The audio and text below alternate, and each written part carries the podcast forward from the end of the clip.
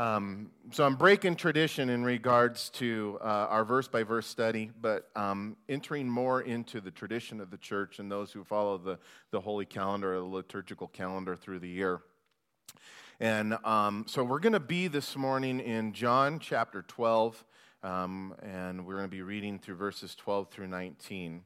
And I'm going to set the stage for you for, for where we are at a little bit. So, also with our um, yeah, you can start it. With our uh, new two services, Brandon's got me a, a sweet countdown clock there. And I'm now being timed to make sure that. So you all probably now to be looking back and be like, okay, he got two minutes and we're out of here. So we'll see how that goes. That's just a suggestion. Kind of like speed limit signs, they're suggestions, right? No. The yellow ones, okay. All right, well, the chronological context, we'll read the, the passage here in a minute, guys, but the chronological context for this passage of Scripture is very similar to where we are currently at in the Gospel of Luke in, in, our, in our study, in our verse by verse study that we've been going through on Sunday mornings. And it's very similar in this as we begin to look at it contextually. It's, it's similar in that Jesus and his disciples are on this journey, right? They're on this final journey out of the, the, the region of Galilee um, and, and headed steadily to Jerusalem. And, and um, we're a little bit behind in Luke than where we are at right now. Here, Jesus is entering into Jerusalem, and in Luke, they're still ministering in Galilee and making their way, and there's going to be events and things that take place along the way. And we'll read about that and study that in, in, the weeks to come as we continue to go through Luke. But in John chapter 12, here in this text, we see that Jesus, that, that he will reach Jerusalem. It says it said in Luke that he had set his face to go, and it was this final this final journey, and he he will reach Jerusalem, and in doing so, soon the mission that he had uh, uh obediently and and humbly been uh, sent to do and sent out to do is going to come to an end. But before Jesus would travel down the last part of that road, leading up to Calvary with the with the cross that he would be crucified on tied to his back, um, we see that he will present himself. He'll present himself to the nation of Israel, and he'll do so as their king, as their Savior, and as the Son of God, and, and Jesus will do so here in this moment that we're reading about. He'll do so in order to perfectly fulfill prophecy and give the Hebrew people every opportunity to accept, accept Him. And in my opinion, the events, this is just my opinion, it's not a fact or truth.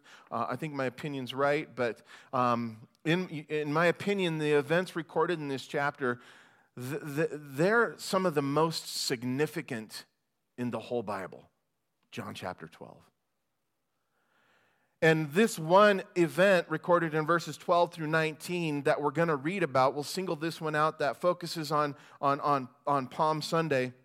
This one event that we'll read about this morning has become known as, as Palm Sunday, and it's traditionally celebrated on this very Sunday, which is always the Sunday before Easter. And then and throughout this Holy Week, then we have Ash Wednesday uh, on Wednesday, and then we have uh, Good Friday uh, on Friday. And there are other churches that are going to be doing services, and I would encourage you to go and be a part of some of the community services that go on. And then, of course, this Sunday uh, following this one is Easter Sunday, Resurrection Sunday. And, and, and it's all of these, these times of celebration and worship are taking us through the events that we're reading here in chapter 12 and 13 and on, eh, which lead up to the resurrection of Jesus Christ. And, and Palm Sunday is important because it reminds us how the Hebrew people had taken the branches of the palm tree and they'd laid them down in the road before Jesus as he entered in in order to honor Jesus, to honor him as he rose, rode into Jerusalem on the back of a donkey. And in doing so, Jesus did something profound. So profound. He did something so profound because um, he, had, he had previously avoided and previously prevented this very thing from happening in the past. If you remember, if you study through the Gospels, there were times when Jesus would, would do miraculous things, and the people, the people said the people wanted to take him and make them make him their king And, and he prevented them. He avoided it time and time and time again throughout his ministry. But now, something was different. Something that he had previously avoided, something that he had uh, uh, prevented, um, uh, he now allowed for his followers to make this public demonstration in his honor and was by, by allowing them to declare him to be the king of Israel.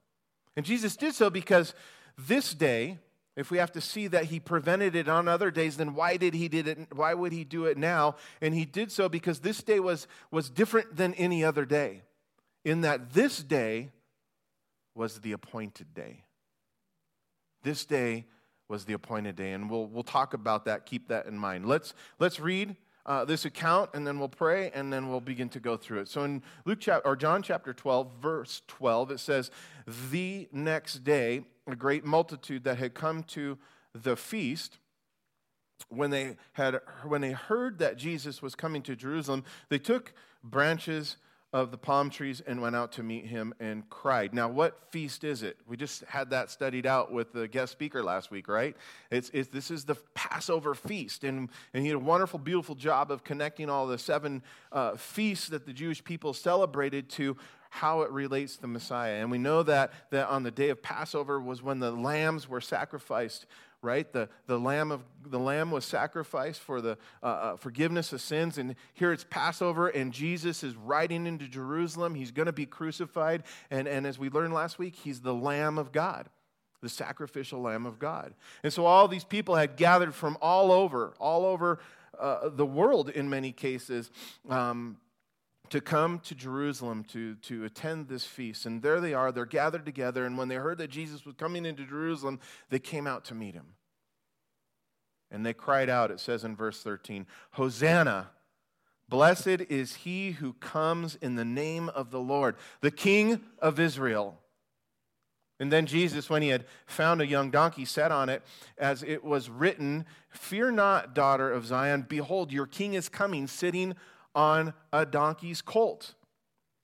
Then in verse 16, it says, disciples, His disciples did not understand these things at first, but when Jesus was glorified, then they remembered that these things were written about him.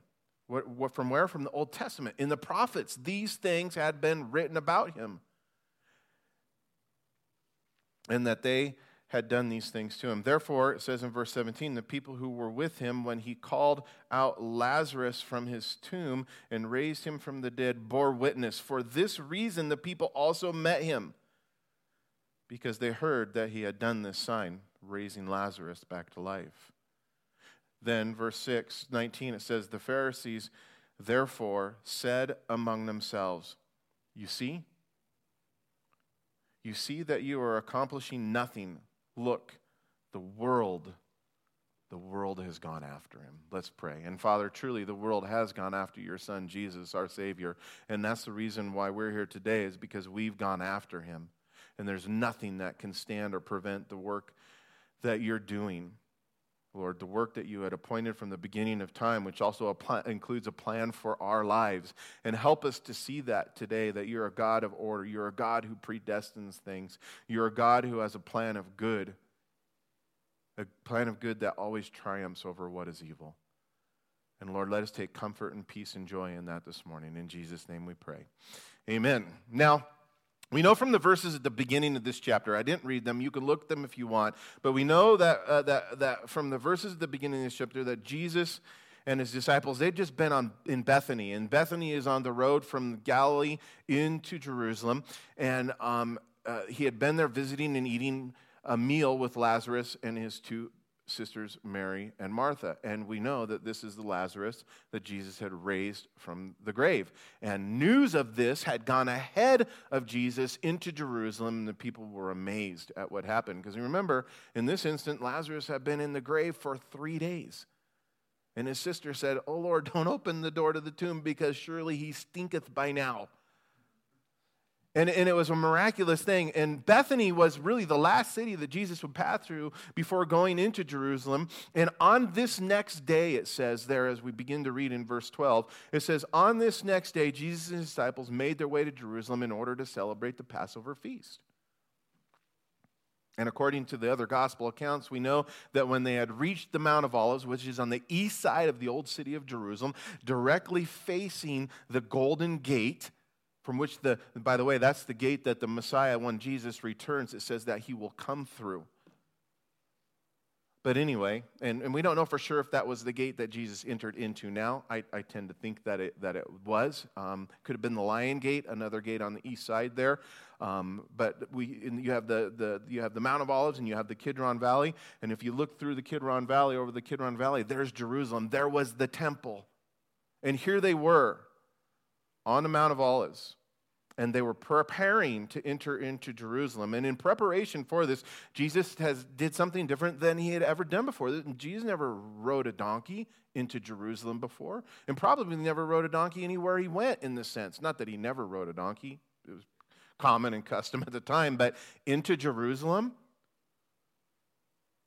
it was something again different guys we're going to stop here. And this is what he, he, he was preparing for. And in doing so he sent two of his disciples we're told from, from we get a bigger picture from all the other gospels but he sent two of his disciples to go get a colt specifically the foal of a donkey so that he might ride it into jerusalem. And, when, and, and, and if you look now, when verse 14 points out that it was a young donkey, and the other gospels tell us that it was a colt, what this really means is this was an animal that was not yet broke had never been, had never been rode before. And so the fact that Jesus was able to take this donkey, one that had never been ridden before, this unbroken donkey, it, it was a miracle. Who's here ever tried to ride a horse and been bucked off? Okay? I, me and horses don't get along. I can't imagine hopping on one that's never been ridden before, much less a donkey. Donkeys are even more ornery and more stubborn than horses. You just don't hop on one and ride it. But this is what this is what Jesus did. And the fact that he was able to ride this unbroken donkey was another miracle. And, and furthermore, guys, it may be a subtle thing, but it's further evidence to support the deity of Jesus, that Jesus is God in the flesh. As he once again demonstrated, Jesus did by this act that he um, is the creator and that his power as the creator is over all of creation and they're all sub- subject to him. Now, most people today don't think of a donkey as a mighty animal, right? Would you rather ride a thoroughbred horse or a donkey? Paul. Okay. Paul would rather. I think I'd rather ride the horse. Anyway, it's not known as a mighty steed, it's known as a beast of burden, right? A humble, lowly thing. And, and people think of it in that way. And in Jesus' day, they thought of it like that as well. It wasn't a majestic animal that was elevated by the Jewish people. Um, uh, they thought of the donkey back then in much of the same way that we do today. But a lowly donkey is what the Hebrew kings would ride on their day of coronation. They would ride that donkey as they were then presented to the people. And this act of riding in on a donkey was a reminder to the king and the Hebrew people of how the strength, authority, and power of their king came solely from the hand of God. In fact, King David, he kind of wrote about this in Psalm 20, and he said, Some trust in chariots and some trust in horses, but we, he says, we remember the name of the Lord our God. That's where our power, that's where our strength comes from.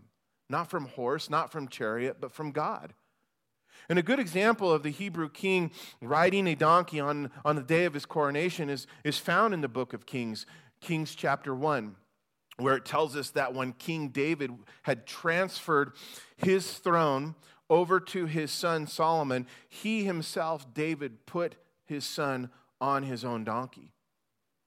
It says, Then he was led to the spring called Gihon to the east side of Jerusalem, very near where Jesus is at now, where he was anointed, it says, as the king by Zadok the priest and Nathan the prophet. And so on this appointed day that we're reading about now, on this appointed day when Jesus rode a donkey from the Mount of Olives into Jerusalem,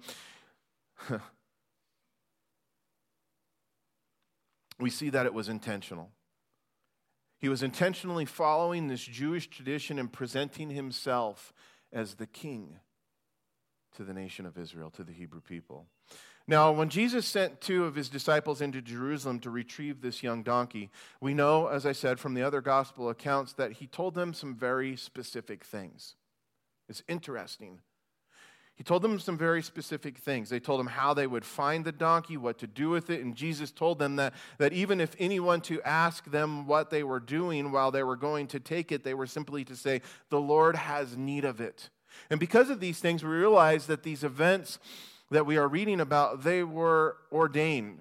Literally, they were planned by God, predestined by God. In fact, everything that took place on this day, it had been prophesied about many years prior to this. And all of these things were coming to pass in accordance to God's divine plan. That's part of what we need to see this morning. Even Jesus riding into Jerusalem on the back of a donkey.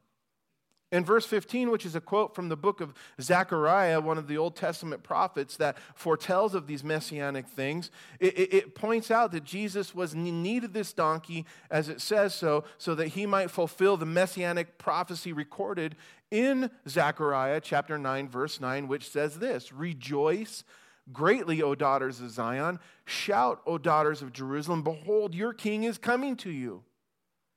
He is just and having salvation, lowly and riding on a donkey, a colt the foal of a donkey. So, in fulfilling this prophecy, we need to see that Jesus accomplished two things. And if you're keeping notes this morning, you might want to write these down. First of all, he first openly declared himself to be Israel's king, to be the Messiah. Make no mistake, he was making that declaration by doing this act. And secondly, he was deliberately, as we read at the end of verse 19, the reaction of the religious leaders, he was deliberately challenging the religious leaders. And this final challenge to them is what, if you will, expedited the religious leaders' plot to kill Jesus that we first read about in John chapter 11. And, it, and it's these prophetic events that will lead up to Jesus' betrayal, arrest, and crucifixion. In fact, if you look at verse 19, it really what it's telling us is of the frustration that the religious leaders felt as a result of these things that were going on. The frustration that this event caused the Pharisees to have. And in doing so, they discussed among themselves, upon seeing Jesus ride on the donkey, how their plans, which they had already set in place, were accomplishing nothing. Look, the whole world is following him. And what they're saying is indirectly, they're saying, we can't stop. They acknowledge this, but they're saying that we can't stop what God is doing. In other words, they believed that they were going to, as a result of this, they were, they were going to have to change their plans. They were going to have to now act immediately. Their plans that they had set in place to arrest Jesus and get him out of the scene, that they were going to, they had a plan to do that. They're going to have to act sooner than later before all was lost. And this is important because back in John chapter 11, it tells us that the Jewish leaders had decided to arrest Jesus, but they were going to wait until after the Passover feast. Remember? And they were going to do so because they feared if Jesus was arrested during the Passover, then all of these people who were amazed and astonished by what Jesus was doing would then rise up and rebel against the religious leaders. They wanted to do it secretly after everybody had gone, when there was less attention to, to be drawn to themselves. And ultimately, they knew that if the crowds rose up, and this is what they were fearing, is that then the Romans, who were then ruling over Israel at the time, that they would intervene and that they would lose the power that had been given to them. Imagine that under Roman rule, and here Jesus is riding into Jerusalem, allowing the people to say, This is our king, an act of rebellion even against the Roman government. But even in this, we see that, we, even in this, we see that God was in control. And, and God had predetermined the exact day that the Son of God would be sacrificed. There's a prophetic timeline that God had set forth from the beginning of time that was playing out. The clock was ticking. And it wasn't according to the Pharisees' plans, according to God's plan. There was a specific day, a predetermined day, in which Jesus was to be sacrificed. And by his death on the cross, we know that he would become the sacrificial Lamb of God who would take away the sins of the world. Therefore, as an appointed time, as an appointed day, it was appointed for Jesus to die on the very same day that the Passover lambs were sacrificed every single year. Now, as these events that transpired on this appointed day can, they can be looked at, by us, they, they're looked at as we look back, right? We look back on these things and we see this holy day of history that we celebrate today as a day of history. By the things that all four of the gospels record. And, and the fact of the matter is is the writings of religious historians as well as the writings of many secular historians tell us that the day on which these events took place according to the jewish calendar was on the 10th of nisan that's when these things took place and if you, trans, if you translate that to our calendar today, which we can do, and, and it has been done, it's, it's, it's actually April 6th, 32 AD. That's the day on which this happened. Secular historians have recorded it, as well as Jewish historians. The day when Jesus rode into Jerusalem on the back of a donkey, and according to verse 13, allowed for the Hebrew people, the nation of Israel, or the Hebrew people to declare him to be the king of the Jews who had been sent by, it says, the Lord God. They even acknowledge that while the nation of Israel was under Roman rule. That's why it was a significantly historical thing, even to the secular world. So the fact that the Hebrew people acknowledged God um, uh, as the one who sent Jesus is important. And the fact that they declared Jesus to be the king of Israel was also important. But more importantly, as we look at this event, is the fact that these people first, when they, when they first praised Jesus, when they cried out in verse 13, it was with this word, Hosanna. I mean, that's a, that's a, for us, that's a religious word, and we may not even know what it means. We sing it. We sang it this morning, Hosanna. It literally means this save now, we pray. And more than the phrase, save now, we pray, that statement, that word was a reference back to a psalm. And by saying this, the people were directly referring back to Psalm 118. Psalm 18 is a messianic psalm. And, and in that psalm, in verses 25 through 26, it says, Hosanna, or it says, Save now, I pray. O Lord, O Lord, I pray. Send now prosperity. Blessed is he who comes in the name of the Lord. We have blessed you from the house of the Lord. And in order to see the significance of this, we need to understand that this psalm was very familiar to the Jewish people. Not only was it a messianic psalm, but it was connected directly to this time of year in the, in the feast of the Passover and, and, and, and still is today. And it's very familiar to the Jewish people then and today because it was and still is. This psalm is sung by the Jewish people at the end of every Passover meal Hosanna, save now, we pray. Blessed is he who comes in the name of the Lord. Now, all of Psalm 18, as I mentioned, is a direct reference to the Messiah, but specifically to the mercy of God that the Messiah was going to bring. And when the people cried out, saying to Jesus, Hosanna, save now, we pray, they were hoping and they were literally believing that Jesus, as their Messiah, would in this moment, at this time, deliver them from the rule of the Romans, from the Roman Empire. But because Jesus was not the type of Messiah that the Hebrew people were looking for, and hoping for, they in the end would not embrace them as the Messiah. And exactly four days after this event, as the clock kept ticking, they would reject Jesus.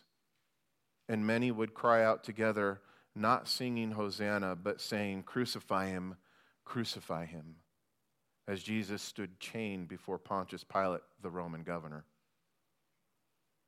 So this day, that we're looking at. April 6th, 32 AD, is an important day of history because the events that transpired on, because of the events that transpired on this day. But let me tell you this morning, this day back in history, April 6th, 32 AD, is also a great day of prophecy. It's a great day of history, but it's a great day of prophecy. And in Daniel chapter 9, we read where this exact day with these exact events was foretold of by God to, to the prophet Daniel through the angel, angel Gabriel nearly 600 years prior to this event. And God gave this prophecy to Daniel as a specific answer to his prayers about the nation of Israel. If you remember at the beginning of Daniel chapter 9, you can look there if you want. We're going to spend a little bit of time. I'm not going to really read a lot. I will read some scripture, but I'm going to, I'm going to bring it together, condense it, and, and, and take you down a, path, hopefully. But in the beginning of Daniel chapter 9, it tells us that Daniel had been reading the writings of the prophet Jeremiah. And in verse 2, we're told that Daniel, by Jeremiah's prophecies or through Jeremiah's prophecies, he came to understand that the Hebrew people would be removed from the land and held captive by their enemies for a period of time 70 years that God had pointed. And this was significant because this was the time that Daniel was, was this was the time that Daniel was now living in, the 70 year period of time. And Daniel had been one of those men who had been taken captive by the Babylonians when Israel was first attacked. And we're told at that time that Daniel was a young man, still very young, but now he was an old man. And upon reading these prophecies found in the book of Jeremiah, he realized that the 70 years was about to come to an end. The 70 years that God said Israel would be held captive was just about to be over. And this is why Daniel then began to pray Lord, we're going to be set free. What about the nation of Israel? What, is, what's, what do you have for us? He began to pray about the nation of Israel's future. And in Daniel, in Daniel chapter 9, verse 20, God answered Daniel's prayers by sending the angel Gabriel to him and to tell him about the nation's future. And this included information about the coming of the Messiah. And if you want to look there, if you're there, Daniel chapter 9, verses 20 through 27, um, let me, I want to read that to you, if I can get it here.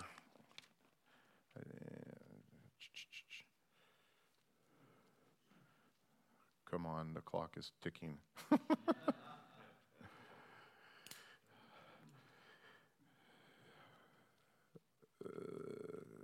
I don't have enough time to read it. Anyway, um,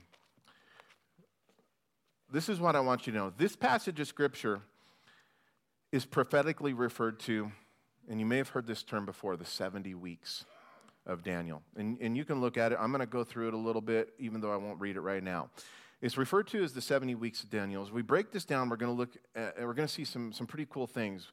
Um, but what we will specifically see is there's a starting point given in this prophecy.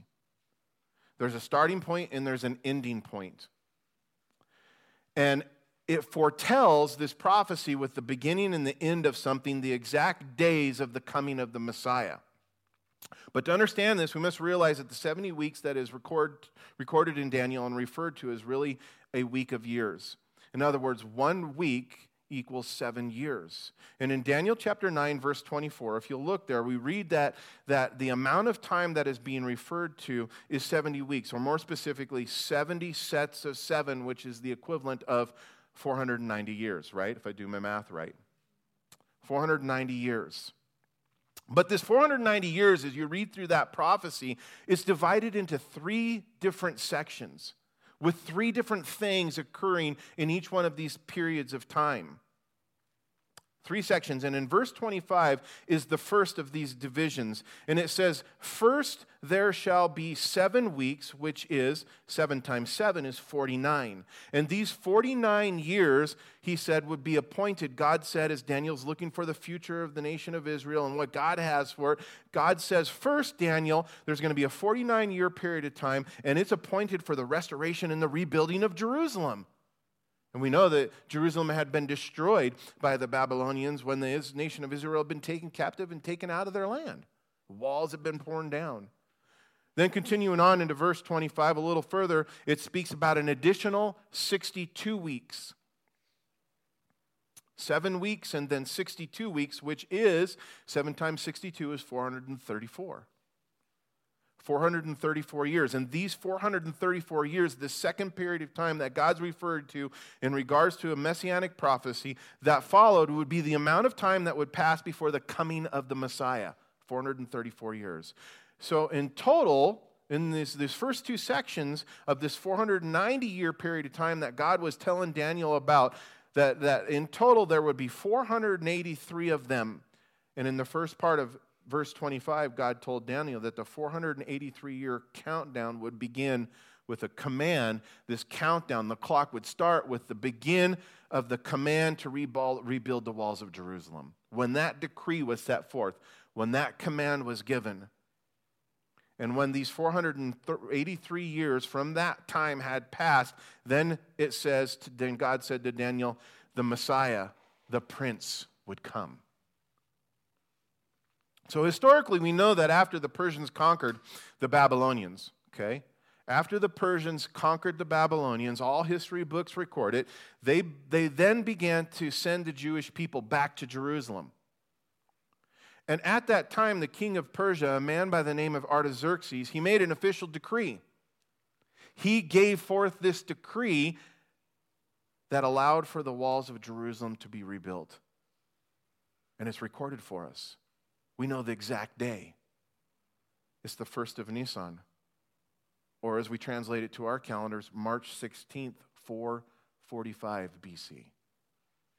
And in addition to this, beginning record, um, or in addition to this being recorded, excuse me, in the book of in the book of Nehemiah, there are also two ancient writings of secular historians who also record this decree having been made on this exact day. First, the Bible records, but there's other places of, uh, in regards to secular historians who also record this de- decree being made on this exact day. And when speaking of a prophetic year, um, many of you probably know this. You're already Bible scholars. If, if you don't, I will just reiterate it again this morning. But a prophetic year, as it refers to the Bible, it's, it's, it's on a calendar that is 360 days long, not 365 like what we have now. And all ancient calendars dating back to 700 AD that have ever been found only have 360 days in that calendar year, including all the Babylonian calendars that have been cover, uh, discovered as well. So if we take that 360 day, follow me, if we take that 360 day year, a prophetic year, a calendar year at that time, multiply it by the 483 years that were to pass, right? The first 49 and then the other 434. Until the coming of the Messiah, we come up with a total of this many days 173,880. 173,880 days. That is 483 years at 360 days a year. So, you take that number, and when you take that number, when you count down these 173,880 days from that decree that was given by Artaxerxes to rebuild Jerusalem on March 16th, 445 days, or 445 BC, excuse me, you count that down, it'll take you directly to Sunday, April 6th, 32 AD. And this is the very day, the appointed day, that Jesus, in fulfillment of prophecy, rode into Jerusalem and presented himself to Israel who then correctly or rightly declared Jesus to be the Messiah and their king. Now, the reason for why I spent so much time to point this out to you this morning with all this in detail is because it's, an, it's awesome evidence to support the fact that all of history and all of our future, okay, all of our history and all of our future is designed and controlled by God. That God would, would, would, would bring things in such an orderly way to pass, having spoken about it hundreds and hundreds of years before it came. It's an, it's an assurance to us that He has and knows our lives in the same intimate detail.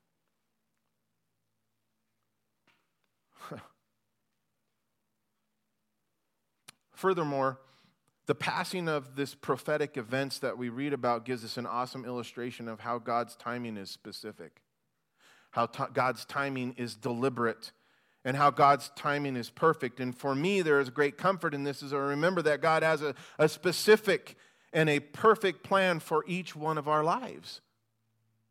Furthermore, all of these things are undeniable truth or evidences that support really the inerrancy of the Bible, that the Bible's not wrong ever, never once.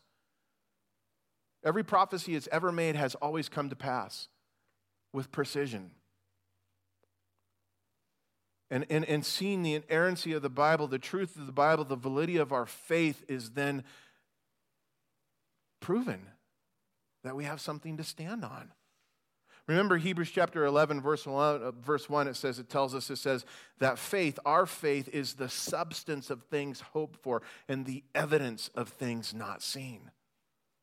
And the bottom line is, is when you study God's word and investigate the claims it makes, it becomes very clear that the faith we profess to have in God's word and the faith that we have put in Jesus Christ as Lord and Savior, this faith that we have is an intellectual faith. It's a reasonable faith filled with substance and evidence, like things that we just read about today. And lastly, the prophetic fulfillment of these events reminds me that our God is not a God of chance. Aren't you glad about that? You're not up there rolling the dice with our lives. It's not a God of chance.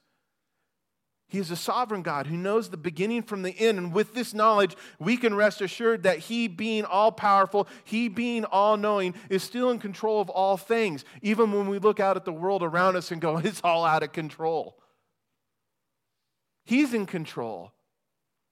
So, whatever our situation is, whatever your situation is this morning, whatever your worry is this morning, whatever your concern is this morning, we can trust that God is, you can trust that God is intimately aware of it.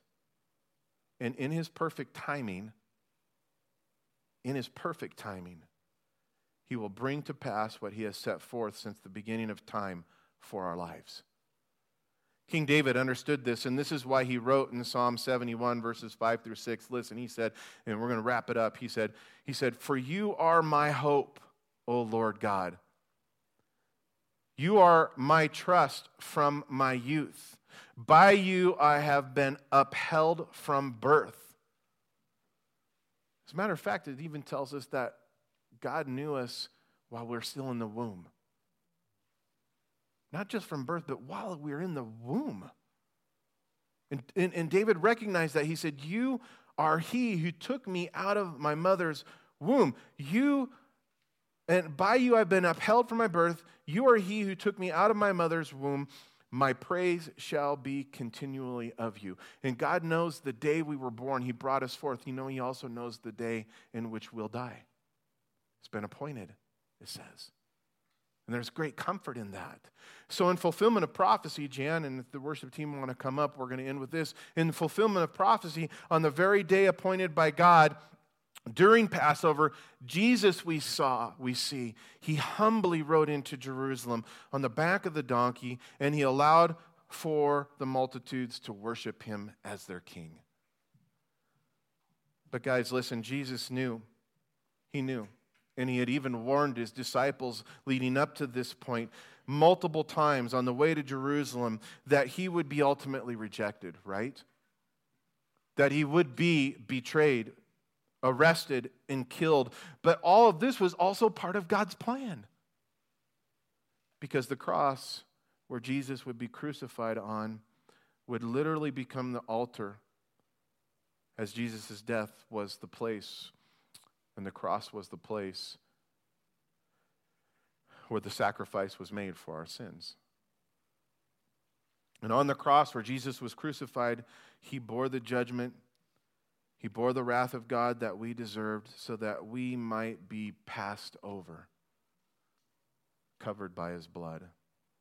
So today, Palm Sunday, guys, it's just one week before we remember and, and, and and celebrate the resurrection of Jesus, our Lord and Savior. Today, because of the things that we know to be true, we can and we, we should and we will cry out, Hosanna! Hosanna! Save now. Save now, we pray. And we do pray to you, Father. We cry out to you this morning because you're the Savior, you're the King, um, you're the Redeemer, you're the sustainer and giver of life. And Lord, this life you've given us that you talk about is an abundant life, it's eternal life. And I pray, God, that as, as we have struggles in this life, we would see that it's not the end, that it's part of your divine plan, and all of it is good. Sometimes we have those moments where we feel like we're on the mountain, other times, Lord, it feels like we're in the valley.